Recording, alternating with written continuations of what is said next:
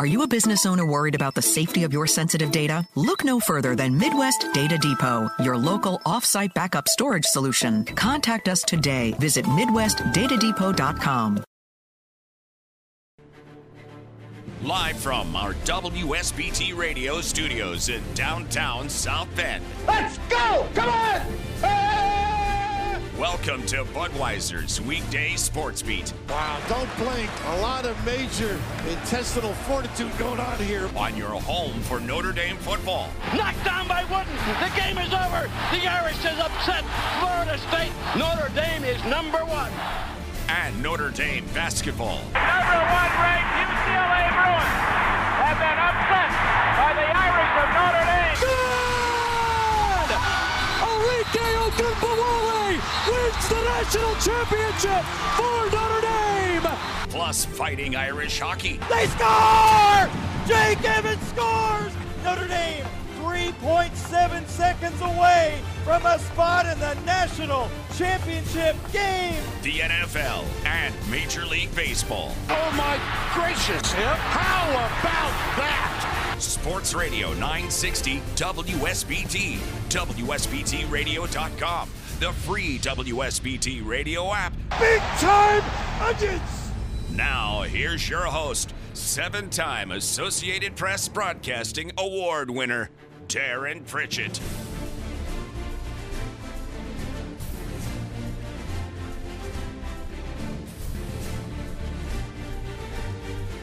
And we welcome you to Budweiser's weekday sports beat on your home of the Fighting Irish. Sports Radio 960 WSBT on this Wednesday, November the 15th of 2023. We are live on 960 AM, WSBTRadio.com, the WSBT Radio app, and on the Twitch app. The two camera shot featuring Darin and Eric is ready to roll on this Wednesday. We thank you for joining us. And no, we will not provide any type of antidote for the headache you have involving Notre Dame football and talking with your friends about the Irish offense. We'll talk more about the offense, Gerad Parker's comments last night. We'll just have a grand old time, Eric. you just got done with a chat featuring Notre Dame football fans. It felt a little bit more like a sparring match, a little bit, because. Okay. Yeah. Because people want to vent and ask questions, and then if they don't agree with you, then they want to debate you, and it's not uh, Notre Dame football live debate, it's Notre Dame football live chat. And we could debate in a different form. There hasn't been a game recently. That might have a lot to do with it. and nobody had a decent cheeseburger over the weekend. No, apparently. no, apparently but not. I, I, understand why people are frustrated um, and have questions, and yet some of the suggestions just don't make a lot of sense to me, and we'll just go on. They they know how I feel about it. Well, Eric and I just had a brief conversation before we started the show, and, and I, I think it's worth just talking about for a second here on the air. And you made the comment based on the responses that you get at InsideNDSports.com. By the way, that's Eric Hansen. I'm Darin Pritchett. Hello. And, hello. Hello. And you made the comment that the way people are reacting a lot of times, not everybody, but there's a good number that are making seven and three feel like they're three and seven. Correct. The response. And what I said back to Eric was, and I've kind of had this theme for a couple of weeks. I, I think the problem is right now when the fans either tune into the press conferences or read your articles of what Marcus and Gerad and, and people had to say, fans are sensing there are coaching issues. And when it's more than just player execution, that's when people get awfully concerned because you expect coaches to do their jobs and not be one of the reasons why a team is floundering. And it's not the only reason, but Eric, right now, the fans sense there are some issues right now that are not being solved. And I think that leads to the extra frustration. If this was, this was just the team not playing well, Eric, I don't think the response would be the same. I agree with you. And I, I think the one thing that's difficult is not everything can be fixed in the timetable that people want it to be fixed. For example, I think probably the clearest question, and you know, it'd be easy for me to kind of give them a word salad, but I think I that's not what my job is. My job is to to have strong opinions if I have them, and and I do. And somebody asked um, on, I think football never sleeps on Monday. It might have been on our podcast, but they asked, is Gerad Parker's inexperience as an offensive coordinator the biggest thing separating this team from being seven and three to being a playoff contender? And the answer is yes. Now, does that mean he couldn't be better in 2024? No. Does that mean he should automatically be fired? No. But in direct answer to that question, I've got to be honest, that's how I see it. I think if you had, if you, and we mentioned this on the show last week, if you picked the best offensive coordinator in college football and we thought Grubbs of Washington might be that guy. Good place to start. What would Notre Dame's record be? And I think you could make a case for being undefeated. And so that's why getting it right in 2024 is correctly. Now, could Gerad Parker, could Marcus Freeman say, well, I'm I think there will be growth from year one to year two. He could make that case. I don't think it's a convincing case, but no I think chance. he could make you know, when he does his evaluation, that's that's a scenario that he's got to run through his decision making process. Now, does that mean everything's Gerad Parker's fault in every situation? No, but I think, you know, when people criticize Sam Hartman and want to plug Steve Angeli in there, I think a big reason why they feel that way is because Gerad Parker hasn't provided an offense for Sam Hartman to excel. Thank you because I'm ah. tired of the people raining on Sam. Absolutely unfair. Well, and one thing, if if you don't mind, because I don't want to run into our guest time, and I don't want to. No, go ahead. We've So- got we've got 15 minutes to play with right now. Okay, so this is from my chat transcript, and and they wondered, you know, how Sam Hartman felt about playing for an inexperienced offensive coordinator, and I asked him about how he felt when Tommy Rees left, and he answered it very candidly, and I used it in a story I did over the summer, and I'm just um, getting to that point. So, what he said was, uh, and and having a quarterbacks coach that was learning the offense when he was, you know, so he said. I think I just leaned into the team, leaned into Coach Free, and trusted that they were going to figure it out really the team, like the locker room, just kind of kept everything rolling. Obviously, there were some gut punches along the way, but that's life. And I've enjoyed being here. I think the team just really it's it's just the guys. Like we always joked in the locker room about different things and it kind of kept it light. Hmm. Obviously, it was pretty whatever, a thin ice situation, but we stayed afloat.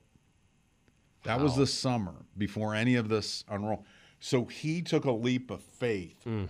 and he has maintained that leap of faith through the ups and downs. And that's where I give Sam Hartman credit because he could have gotten to the end of spring and he could have been the one that that pulled the trap door and left and left this to be Tyler Buchner's team. And maybe some people would like that. But he didn't. Hmm. With that being said, let's just bring up what was said last night in the coordinator's press conference.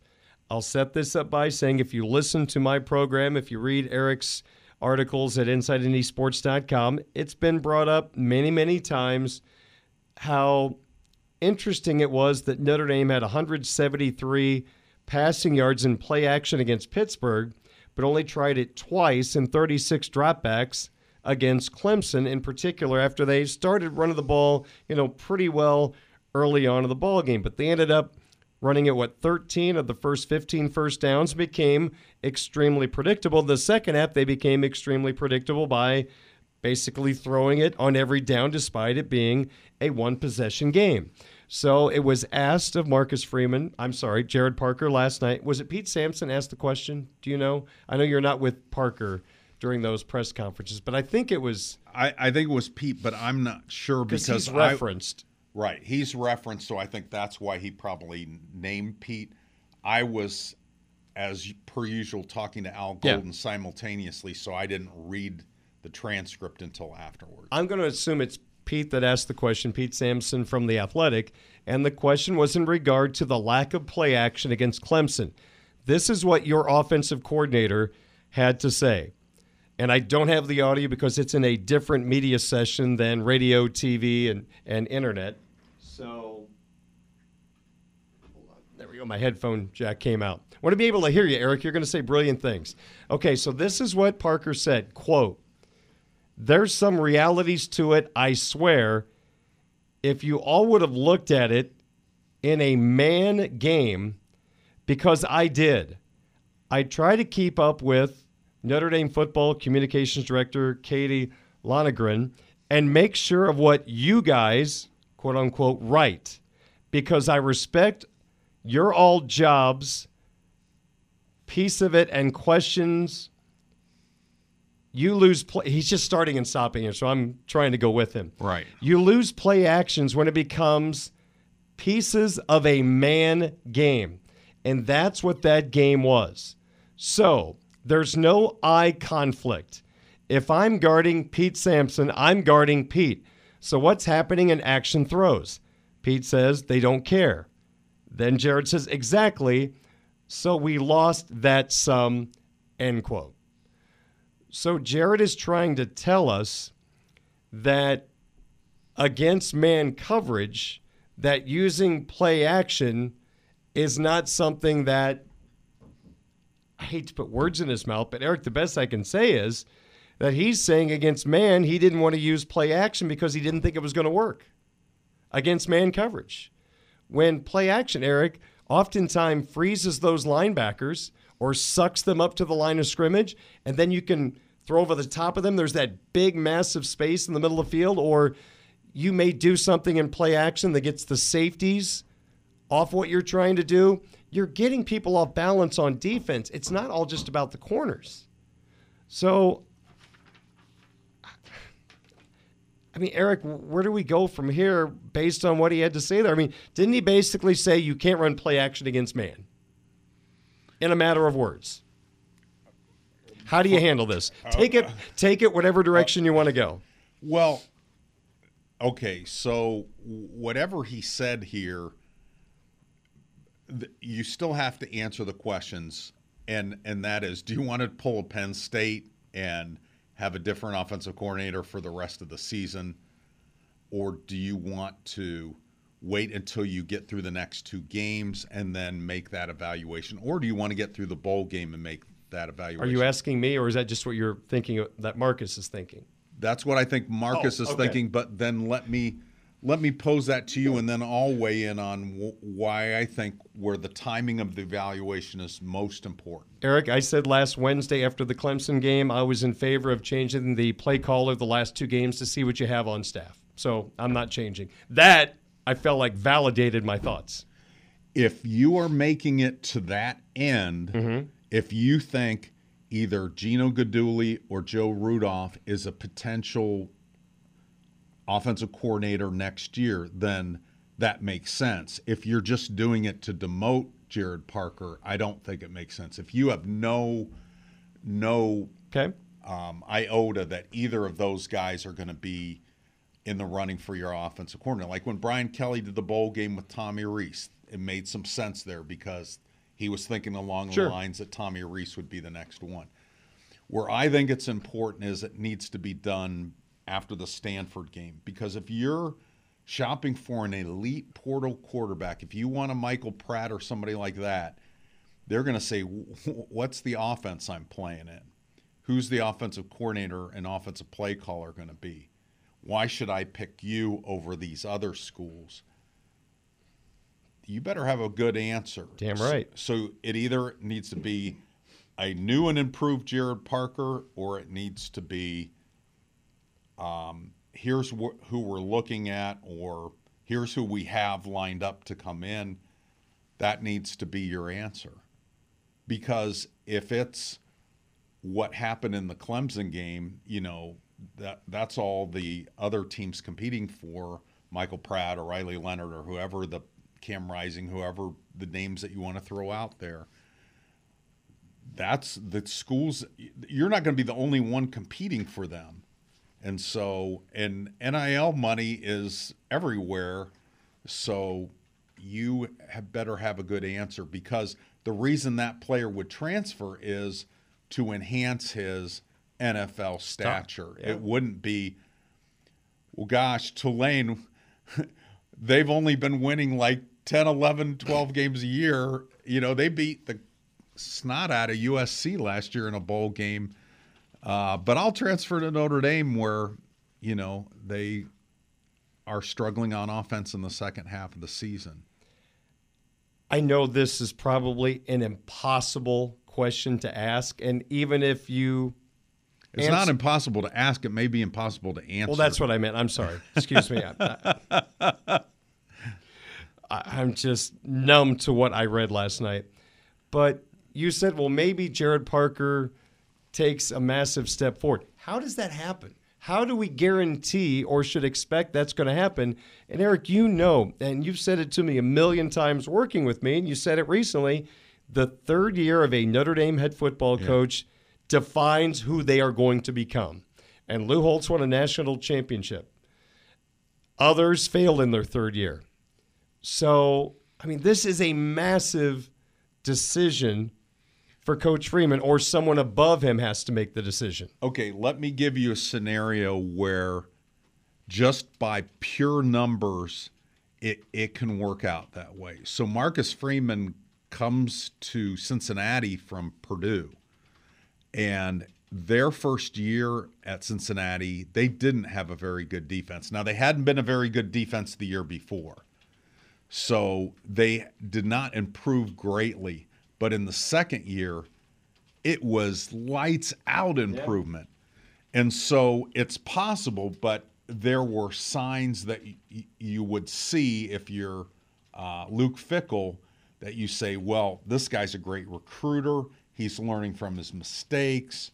Uh, we didn't have much material to work with. He's improved our recruiting. Uh, I see the guys better at the end of the year than they were at the beginning of the year.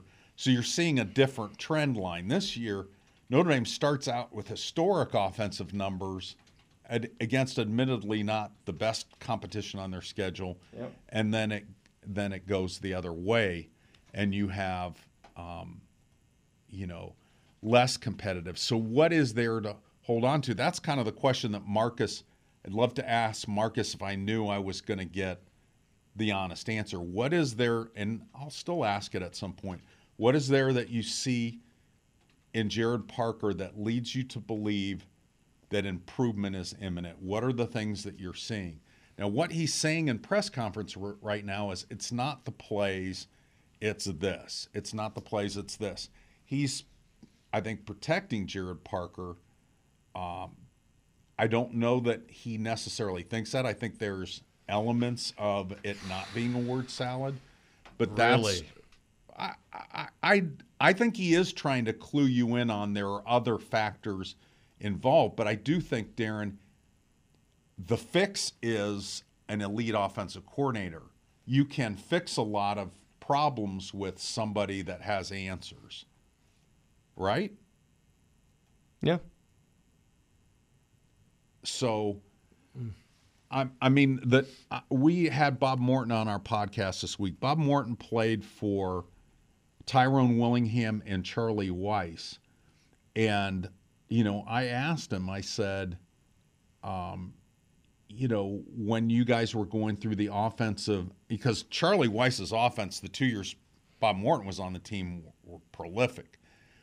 The three years he was on Tyrone's team, they weren't very good offensively. They were good defensively, or at least decent defensively those years. They were outrageously good in 2002.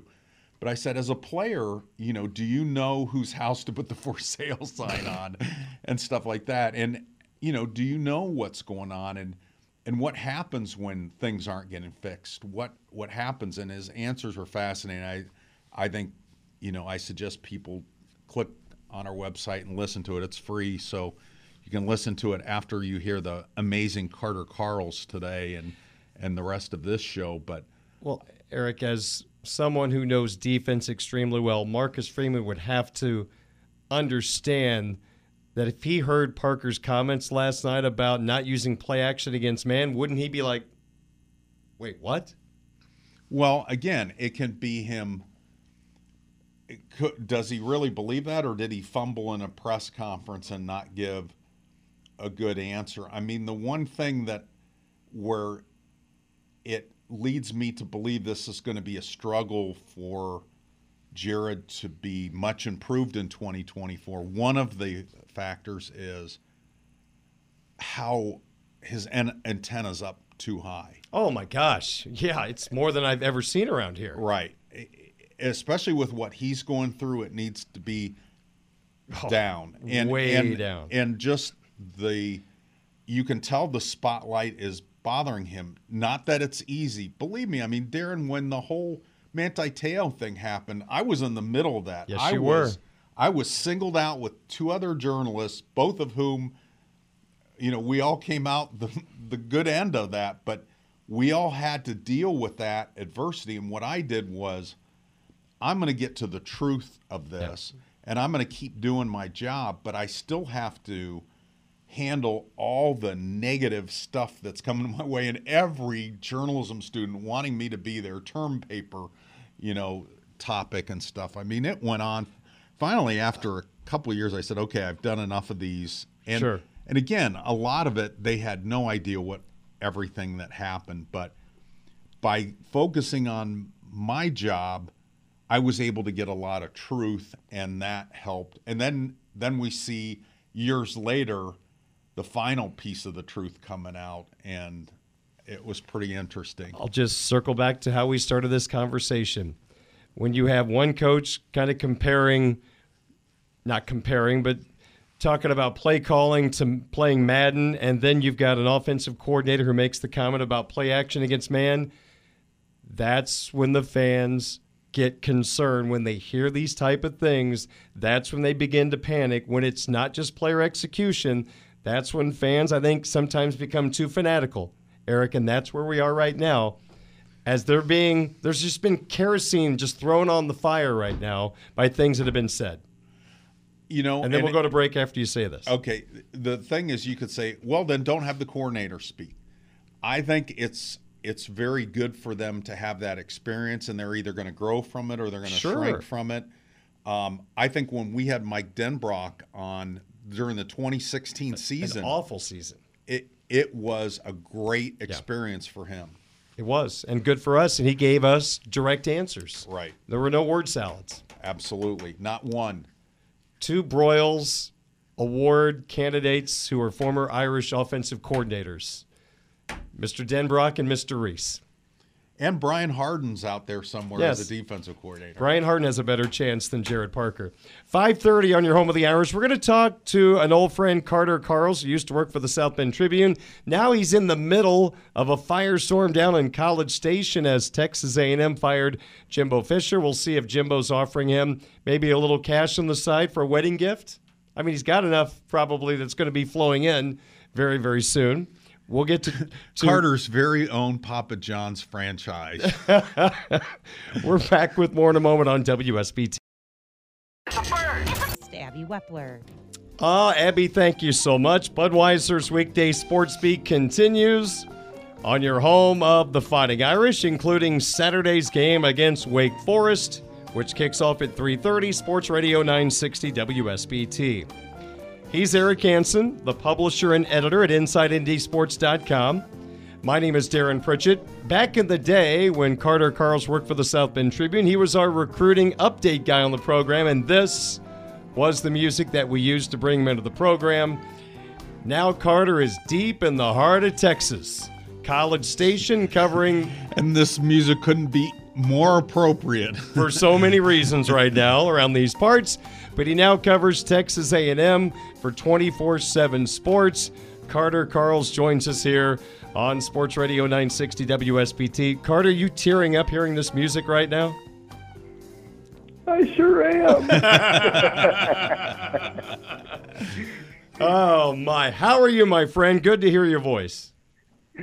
Oh, it's great. It's great. I've been. I feel like I've been talking for three or four years now about uh, all of us having a little reunion at A and M Notre Dame next uh, next August. I think it's an August game, so I'm yes. excited for that. And uh, thank you guys for having me. It's great to great always to talk to you guys. Yeah, absolutely. And of course, Notre Dame is at Texas A&M, the first game of next year. I think there's a lot of wondering who's going to be the coordinators and the head coach for both sides going into that particular football game. But Carter, Jimbo Fisher was let go, and we all know about the massive buyout that Texas A&M is swallowing to get rid of this guy who was six and four this year four and three in the Southeastern Conference. They outscored their opponents 342 to 204. So that's kind of impressive. So why do you think now was the right time for Texas A&M to go a different direction with the program? Yeah, they were as the athletics director for A&M, Ross Bjork said, they were stuck in neutral where they he he he the way he worded it was they were going down the highway in the left lane going 55 miles an hour and watching all these other cars pass them. Uh, Jimbo Fisher just did not adapt. You watch his offense week to week; it's very archaic looking. You've got slow developing, you know, uh, routes and runs behind a a offensive line that has really struggled. You, you've seen over the years his track record since Jameis Winston been very bad at evaluating and developing quarterbacks. Uh, offensive line has almost always been an issue under him, besides that 2020 year. Um, and other problems too, disciplinary stuff. You saw what, what happened with the 2022 class uh, last year. Um, lots of suspensions, lots of you know arrests, and and guys going to the transfer portal. And uh, special teams was an issue too. They uh, didn't never had a special teams coordinator under Jimbo Fisher, and this year it was very apparent they had a lot of miscues on special teams that that cost them games. But you know, overall, there's just some really concerning trends. They had a nine-game losing streak on the road. They had, uh, I think, six, five or six straight losses to the Mississippi schools until they won last weekend. Um, six and twelve against their last 18 Power Five uh, opponents until last weekend. So like every trend was just going down, and you know the first three years under him, I think there was a lot of optimism, but ever since kind of toward the end of that 2021 season, it's been only downhill. Well, I think uh, Mr. Bjork missed on one little detail being in the left lane, going 55, and having your blinker on perpetually. Here, here's my first question of gosh, I've got a million for you, Carter. But the the yeah. one that I want to ask you out of the chute is why was this a swing and a miss with Jimbo? You mentioned what this deep into his tenure, what the problems were. Why was that not apparent when he hired? Why was this not the fit that it could have been or should have been? Yeah, I think at the at the time when he took the A and M job, there were a lot of reasons to be optimistic. With, hey, I mean, won the national championship in 2013.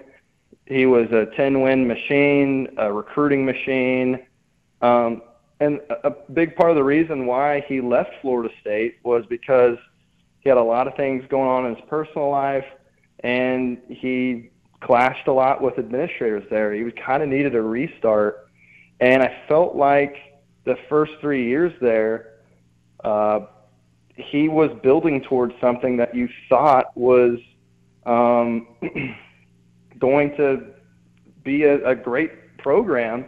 And you saw it in 2020, them finishing fourth in the country, almost making the playoff that year. Um, but then it just, I, I think there, some of these coaches – there's part of them that either burns out or fails to adapt. You see this with Urban Meyer, some of these other legendary coaches where they just fail to adapt or they make a lot of wrong decisions. For Jimbo, part of it was making the wrong hires. You know, after Mike Elko left, he hired DJ Durkin, which was a pretty questionable hire. Um, he uh, hired Steve Addazio as his offensive line coach and retained him after last season. Sorry, I And- snickered. Oh, yeah, yeah. I mean, Steve Addazio was uh, pretty questionable hire, and, and he retained him, and, and the offensive line's been a mess.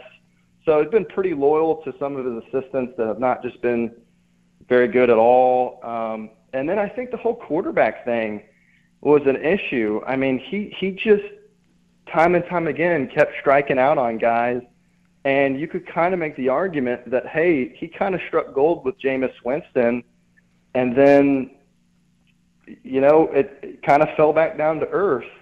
Uh, you saw it with Dabo Swinney when he had these awesome, awesome quarterbacks. They were really great, and then when they didn't have one, uh, they kind of regressed to the mean, I guess.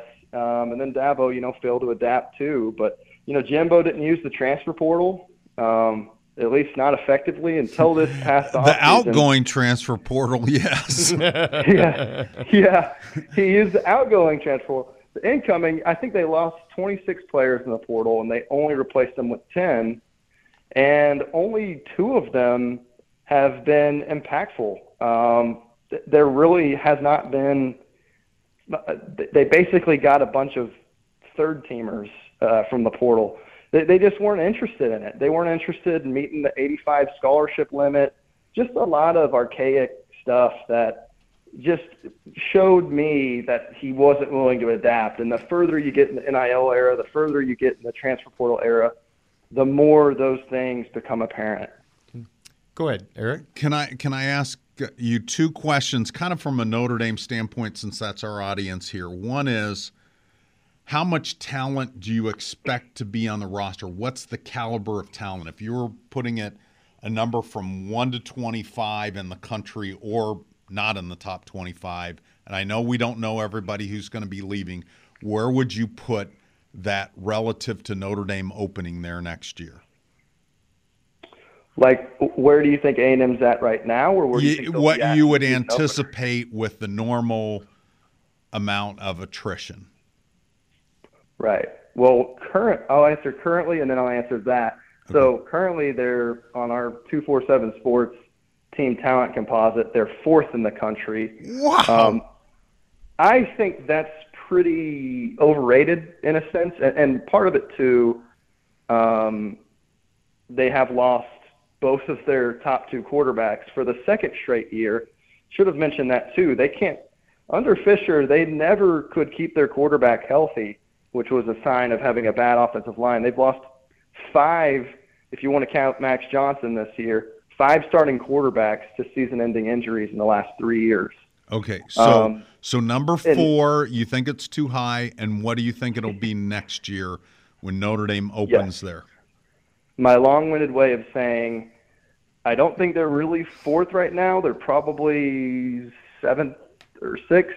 Wow. And next year, uh, that's still pretty high. And next year, I still think they'll be top ten. Um, now, it really does depend who they hire as their head coach. And I know they're in the process of really focusing on their roster retainment right now. They're having NIL meetings. They're having these conversations right now as we speak.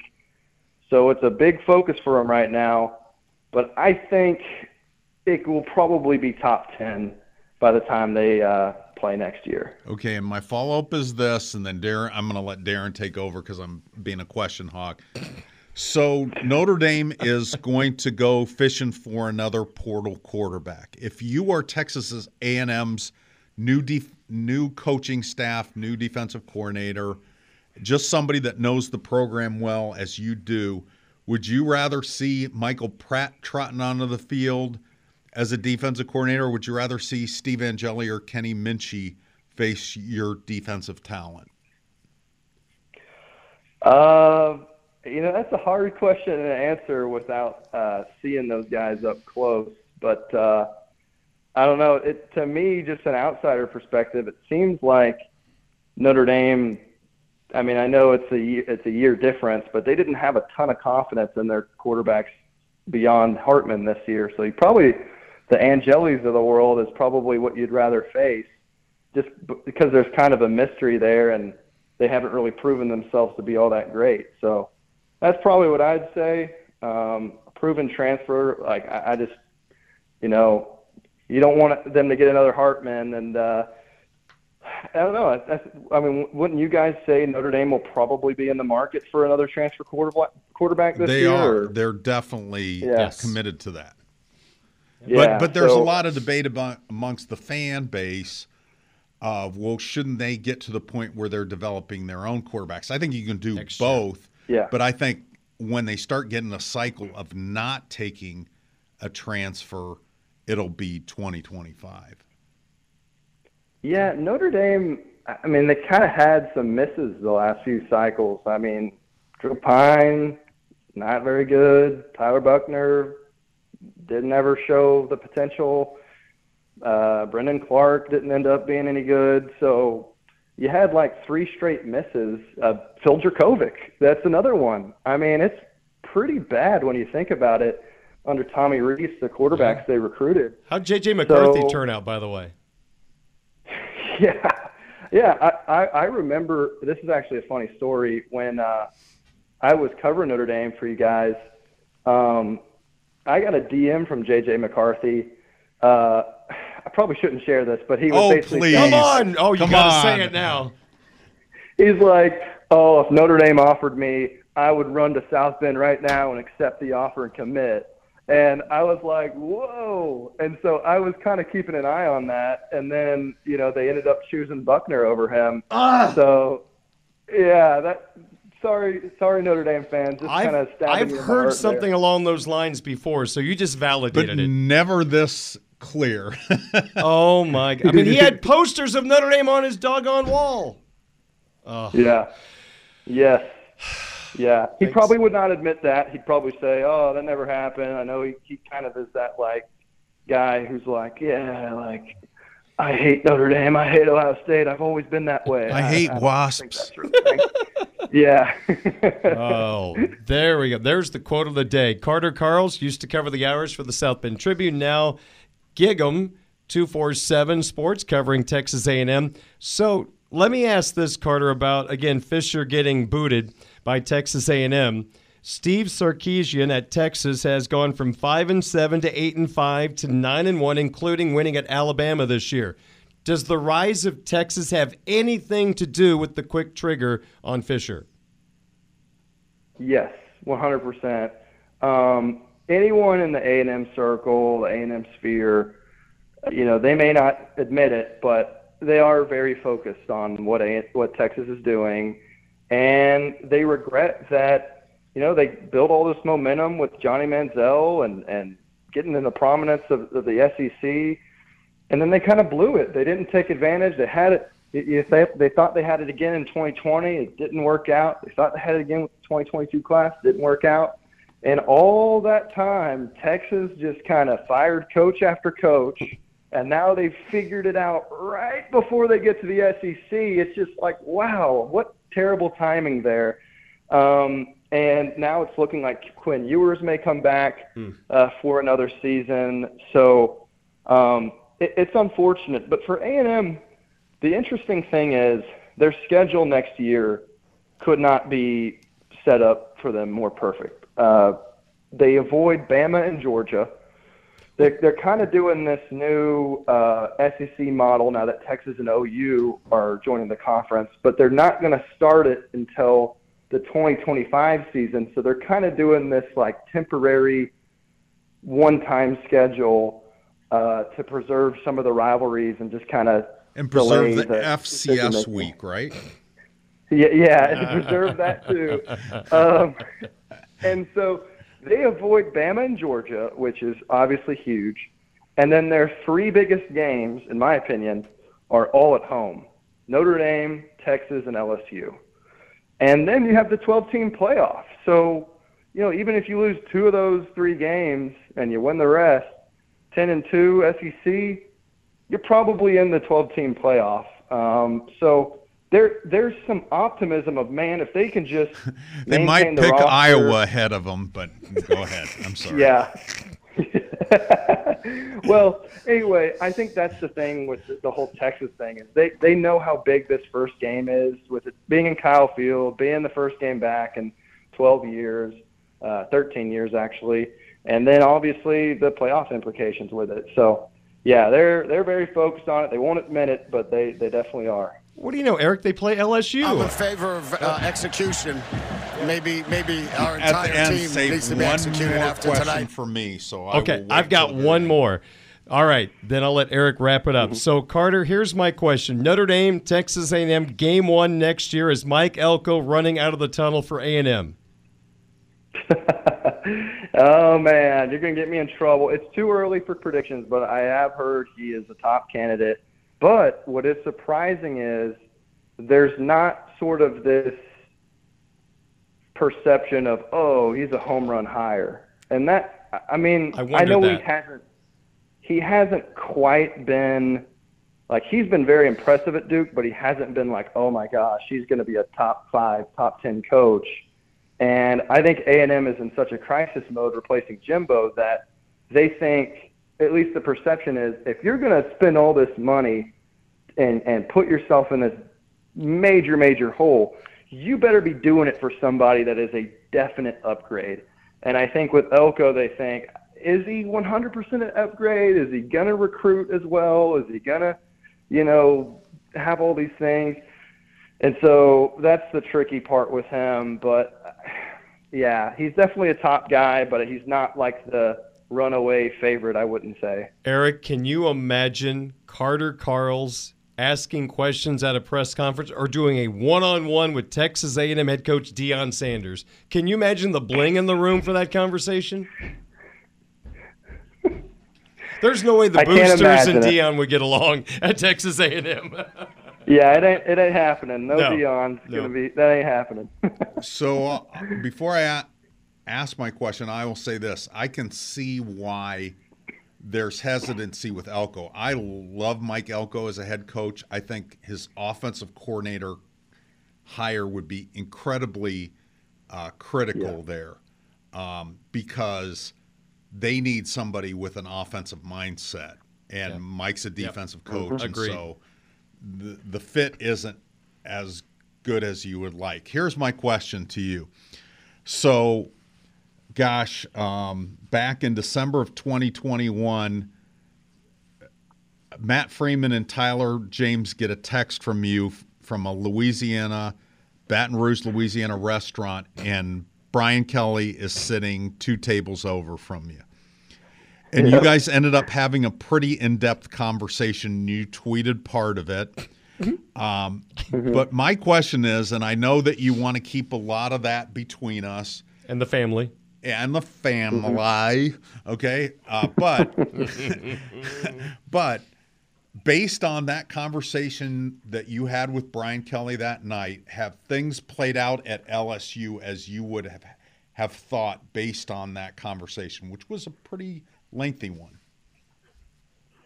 Yeah, I, my whole take on the Brian Kelly to LSU thing was I think Brian Kelly is really good at winning 10 games, but I don't know if he's good at taking you much farther than that. He can take you to the playoffs every now and then, uh, maybe to the SEC championship game every now and then, but don't I don't know if he's ever gonna win the big one. I I wouldn't count on it. Now at LSU, let's remember they had two doofuses as- head coach and Ed Orgeron and and Les Miles, and they won a natty with them. And Brian Kelly's a way more confident coach.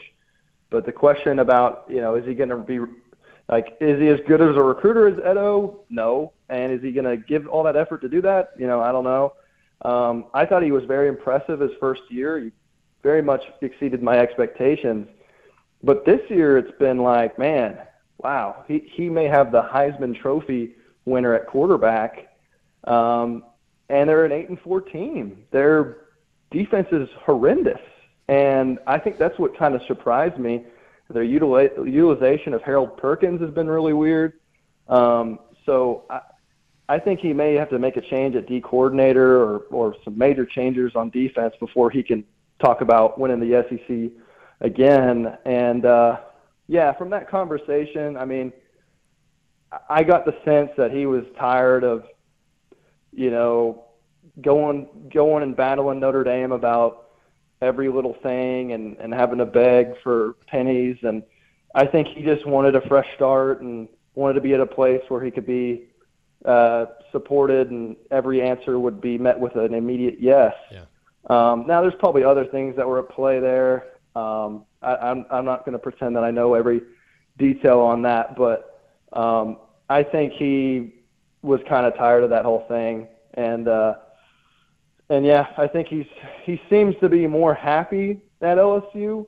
Um, but the longer he's in there, the more they're going to be demanding of, hey, you, you eight and four teams, eight and four seasons. This ain't this ain't going to cut it. So um, we'll see as it progresses. But I, I don't see him winning the big one. I, I just I just don't. If they're in the ReliaQuest Bowl against Notre Dame, and I'm at the press conference, would you pay to get into that? Yes, uh, I would only too. If you, only if you ask uh, about our our conversation and our dinner. Just say, hey man, what you missed Carter? I'm, was- you know that there is nowhere I wouldn't go, including asking him about Columbia jackets. you know, I saw him at SEC Media Days, and I almost went up and uh, and like called you and said, "Hey, Brian, look!" But he had like a whole entourage around him, so I thought, ah, that'd probably be a little weird. Uh, so didn't do that. But next SEC Media Days, expect a call. and you're going to put him on the phone with me? Yeah, I'll just do it. I'll just put you on speaker.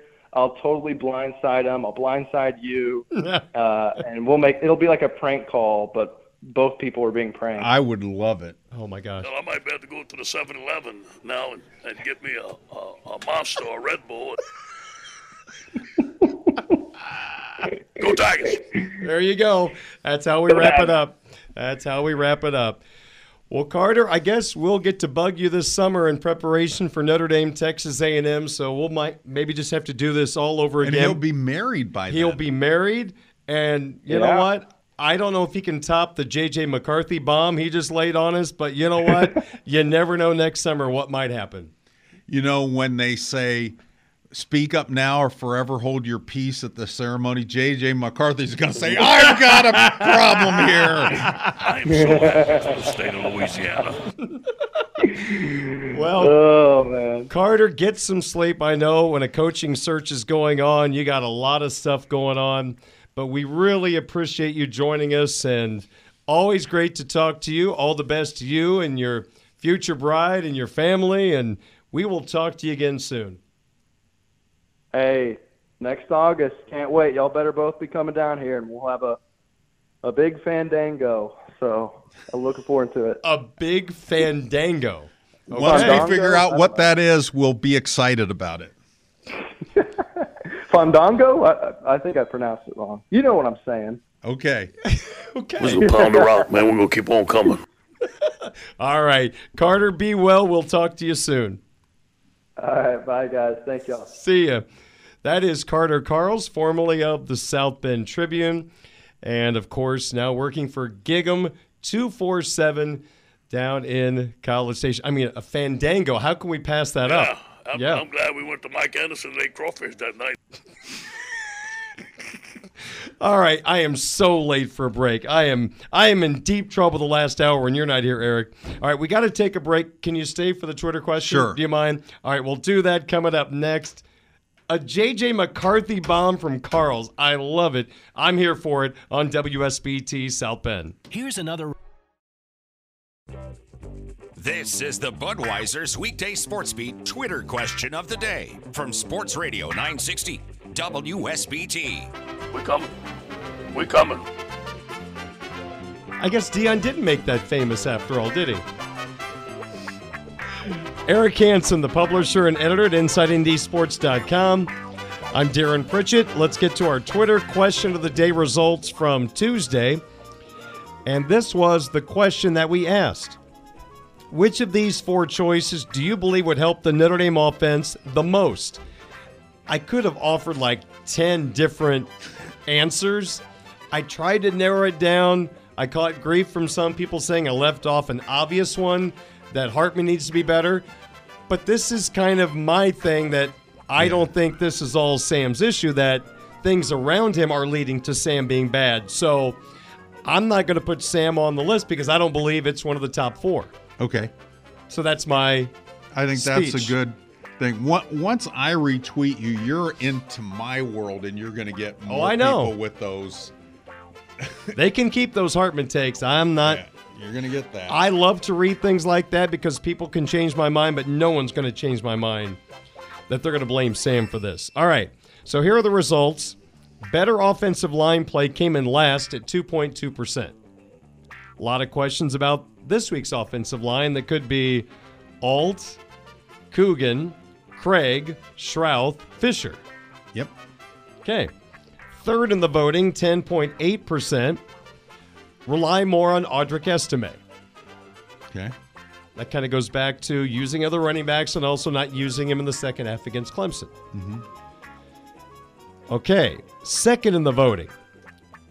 More of a play action pass game from Notre Dame got 24.9%. That might be recency bias. Okay. I mean, they did it against Pittsburgh. Yeah. And then all of a sudden, this magical defense no one's ever seen man to man happens and you can't do it. Including some young defensive backs Oh, my filling in. I don't don't get I'm all happy after talking to Carter. I don't want to go back into Sadland. Okay. Let's forget it. But winning the vote was improved wide receiver execution at 42.3%. How would you have voted? I would have. I actually did vote. I voted for the answer that got 2.2 percent. Better offensive line play. And why I say that is, if you get better offensive line play, the other things on that list are going to improve. So I think start there, and then the other things will be a byproduct of that. For all the Sam bashers, take a look at the pressure coming at his feet throughout the game, where the pressure was coming from a lot, up the middle. Yeah. Before the injuries took place. Right. right. Before Ashton the injuries took place. Did a very good job in pass pro Yeah, Pro Football Focus had him as the best offensive lineman in his 21 snaps. in his 21 snaps. Hey, good for him. Yeah. It's awesome. Okay, today's question. I think I can say we all agree that when an offense is struggling, normally there are many places you can point a finger. With the Notre Dame offense being inconsistent, what do you believe is a majority of the problem? Eric, I just posted this. I don't think you've maybe seen it on Twitter. I know you've been mm-hmm. kind enough to repost, but I just posted it within the last 45 minutes. So, what do you believe is a majority of the problem? Here are the four choices. Again, nothing about Sam. Number one is what you've heard over and over it's player execution. Number two, game planning. Number three, play calling. Number four, in game adjustments. No, there is not a five, all of the above. Appropriate, but no. So, what is a majority of the problem with the Irish offense? Player execution, game planning, play calling, or in game adjustments. Is that a fair list? Yep. Okay. Would you like to chime in? D, in game adjustments. Which appeared to be pretty good against North Carolina State, but it's not been going as smoothly since. Well, again, it's kind of like the guy that comes up from AAA and is hitting the snot out of the ball, and then he gets a slider that he can't handle, and then it's. And then he sees slider after slider after slider until he can handle it. Until he makes an adjustment. Right. And if he never makes an adjustment, Back to the minors. and eventually he'll be owning maybe a fast food place just like Carter Karels. Carter doesn't own one yet for people that don't know. We're just projecting that Carter would do a good job at one. All right, so we'd love to get your vote on this. What is the biggest issue with the Irish offense? Player execution, game planning, play calling, in game adjustments. Vote right now on my Twitter account at 960 Sports Beat. We should rename this the Sports Beat InsideNDSports.com Twitter question of the day. Okay. Because you've been helping out by retweeting it. So unless you don't like my question, then I won't put your name Oh, on it. I like your questions. All right. With that being said, let's find out what is happening right now at Eric's. Can I call it a publication online? Yeah, sure. Is that okay? Because Yeah. publication kind of sounds like Online publication. online publication at InsideNDSports.com. Well, I have my live chat today. Lots of lively questions. I tried my best to come up with answers, and so the transcript is up. Uh, Tyler James did a really good um, story about Xavier Watts being a finalist for the Nagurski Trophy Award, one of the best defensive players in the country. That down to five finalists. He did a um, story also on the pro football focus grades, what that's looked like with the offensive players. We had transcripts from both coordinators last night and uh, Joe Alt being a Lombardi How about that? trophy finalist. And of course, Darin, there's always much, much more. Maybe even uh, Carter Karels singing. Oh my gosh. I am so happy for the state of Louisiana. Can you imagine a press conference with Brian Kelly and me? I don't. It would either go really well or really bad. Oh, I think it would go extremely well. I, think you guys would be right back to your bit. I I I would come in about five seconds late on purpose. Oh, I love it. Yeah, I've already got it planned. I had a former Notre Dame offensive player that I texted earlier about Gerad Parker's comments about not going with play action against man. And the response I got back is even more so if it's man, you could create more open spaces. Okay. I think I know who the player was, and I would value his opinion. That's why I asked him. I haven't been this bumfuzzled since hearing some Tyrone Willingham coaches' comments, and uh, Wow. it's been a while. That those comments last night have absolutely knocked me on the floor, Okay. and it's led your message board to blow up. All right, you got to get out of here. I'm sorry, it's running really late here at six twelve. It's past your dinner time. It's gonna be your bedtime soon, so I apologize. No, you're up all night. What am I talking about? You're always writing. He's like the king of writing and researching, and that's why you're good. Well, that's why you. are a Hall of Famer. I appreciate that. That is why you are a Hall of Famer. All Go right. Tigers. All right. I got a lot of commercials to play in the last 48 minutes of the program, but I'll have some content as well. Eric, thank you. Check him out at InsideNDSports.com, 612 at WSBT. Here come the Irish.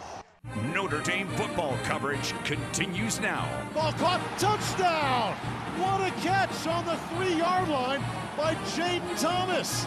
Budweiser's weekday sports beat. Caught on the one yard line and into the end zone. Tobias Merriweather, first catch of his Notre Dame career, goes for a touchdown from 41 yards out. On Sports Radio 960 WSBT. Setting up Estime over the middle, 25-20. He'll score. 10-5, touchdown Notre Dame. 24 minutes after 6 o'clock, Sports Beat continues on this Wednesday evening. Hope you're having a terrific day. We thank you for joining us here on WSBT Radio. Great having Eric with me once again for the 5 o'clock hour. He'll be back tomorrow as we go through the advantage game for Notre Dame versus Wake Forest. Recap his chat, which was today at InsideNDSports.com, and whatever else pops into our head, we'll have that conversation in regard to Notre Dame football on tomorrow's program. We spent the first 20 minutes of the show trying to diagnose the comments of Irish offensive coordinator Gerad Parker last night, why the team only ran two play action passes against Clemson. Now, let me take a step back. On Monday, Marcus Freeman was asked about the lack of a play action game, and he talked about that, which led into a conversation about Sam Hartman learning a brand new style of offense here at the University of Notre Dame. Um, you know, if if if we could guarantee running play action passes were going to get us first downs and yardage, we would do it. You know, and and that's what we all have to understand. And I'll, I'll, and I'll keep going on this question, but we all have to understand it. Like, if there was a quick fix, an easy answer, just do this and you're going to win and get first downs, we all would do it. You know, that's why this game of football is so frustrating because you try to do things that you believe are going to help you have success, and they don't always guarantee to have success, right? And so, the biggest thing I think with Sam is that, you know, he's still in the first year of a completely different system. And the problem is you have so much success early, right, that it's like, oh man, he's just mastered this system. We're good to go. He's made every perfect read and, and those type of things. And then you play some really good defenses and we haven't performed as well, you know, and, and the challenge is to always figure out why. What are we doing? What do we have to do to make sure that we can help him make the right decisions, right? And and sometimes it takes negative things happening to say, okay, all right, we can't just do that. We can't just take the one on one every time. Maybe we do have to take this free access throw that they're giving us um, to have success. You know, we want to win the 50 50 balls. We, we, we, haven't won them right now. You know, so how do we continuously find ways to, to help Sam in his decision making, right? Because Sam's going to do exactly what you tell him to do, right? To, to how do we find ways to help him? Um, make decisions that will help our offense continuously have success because I've never been around a person that works as hard as him in terms of trying to make sure he understands what we want from him, but also what the defense is presenting. I mean, it's not a lack of work ethic.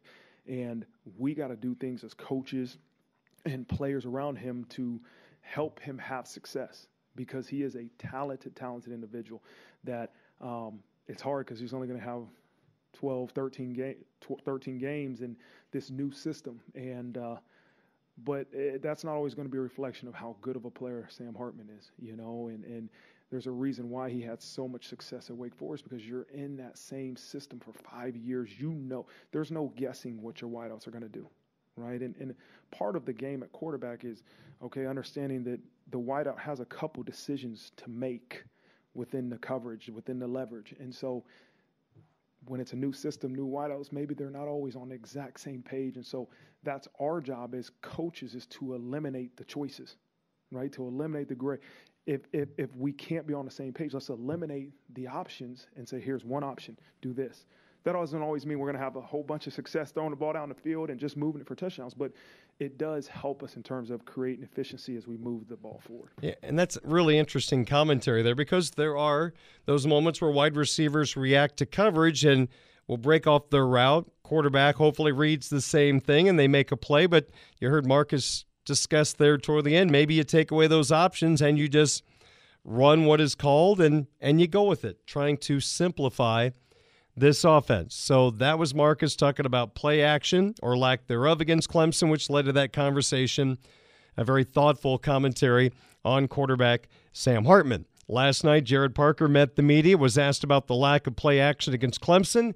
And again, his quote was, There's some realities to it. I swear, if you all would have looked at it in a man game, because I did, I try to keep up with Katie, who's the Notre Dame football communications director, and make sure of what you guys write because I respect your all's job. Piece of it and questions. You lose play actions when it becomes pieces of a man game, and that's what the game was. So he's saying because it was a man coverage game for Clemson, you lose the opportunities to attack in play action.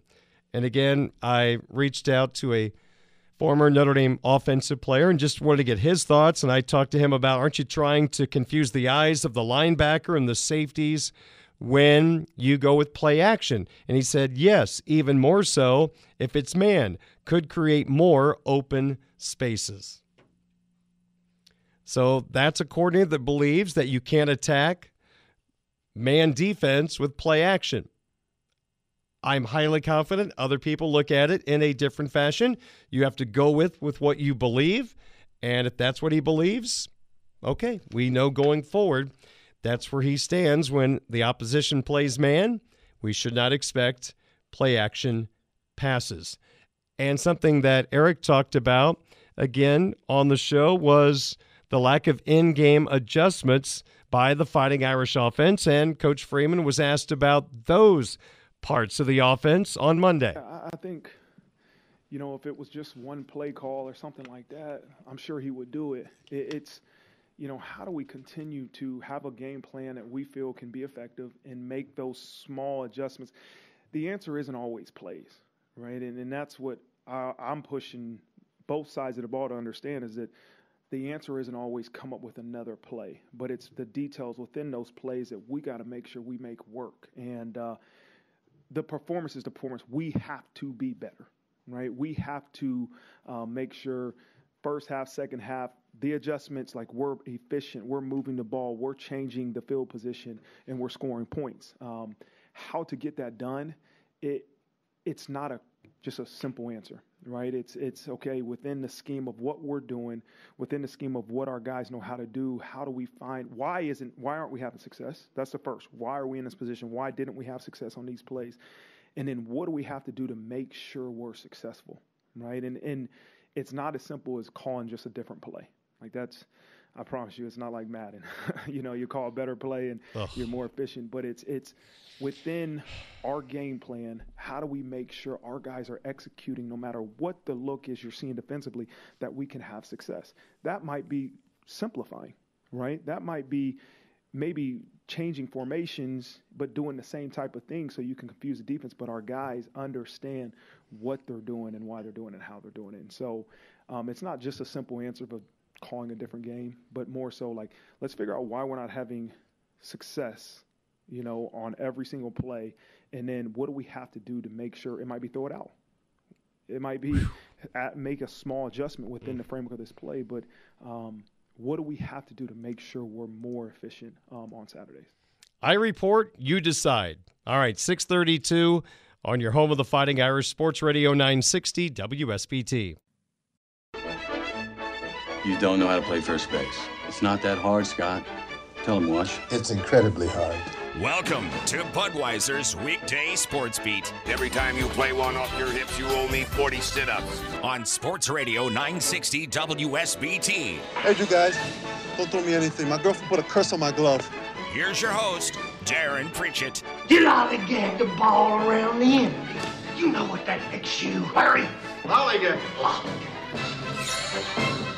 20 minutes in front of 7 o'clock. Sports Beat rolls on for this Wednesday evening, brought to you by Budweiser, Barnaby's of Mishawaka and Granger, Midland Engineering Company, the Mishawaka Education Foundation, South Bend Orthopedics, Bethel University's Adult and Graduate Studies, the Food Bank of Northern Indiana, and Legacy Heating and Air.